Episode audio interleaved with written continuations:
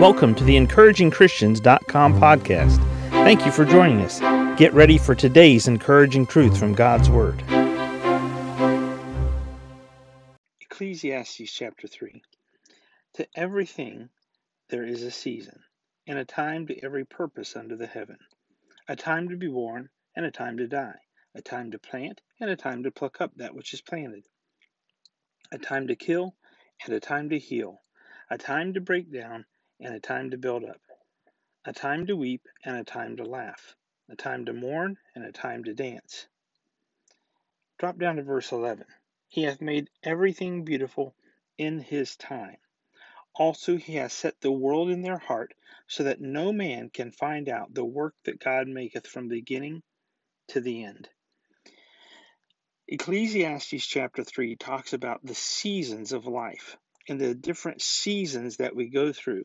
There are times that we plant in a season, and then there's times that we reap in a harvest season. There's the planting, there's the harvesting. And these are seasons.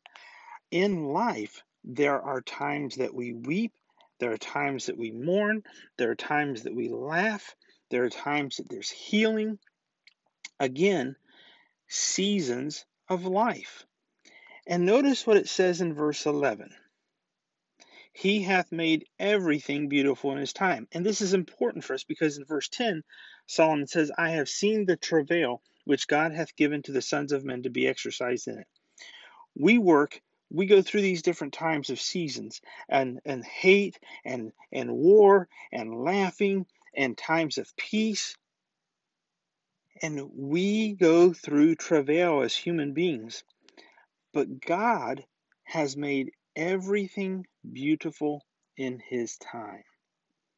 God has made everything beautiful in His time or in His season. As humans, we like to be able to pass the discernment and the judgment and say, Yes, I approve of what God's doing. We look at it from the beginning and we see all the way to the end, but God doesn't let us do that. We simply go through the seasons. And sometimes we go through seasons and we go, I wish I didn't have to go through this season. I wish I didn't have to be in this part of life. We look back and we say, that was a season that I just wish I didn't have to go through. But if we could only see it the way God sees it, God says, through Solomon's words, He hath made everything beautiful in His time. We can't find out the work that God makes from the beginning to end, but we can trust God. We can trust God that He understands the big picture.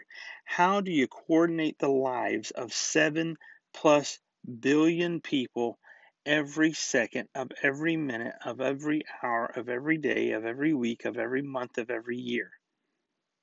You and I couldn't do it, but God does it because God is the only one that makes everything beautiful in His time.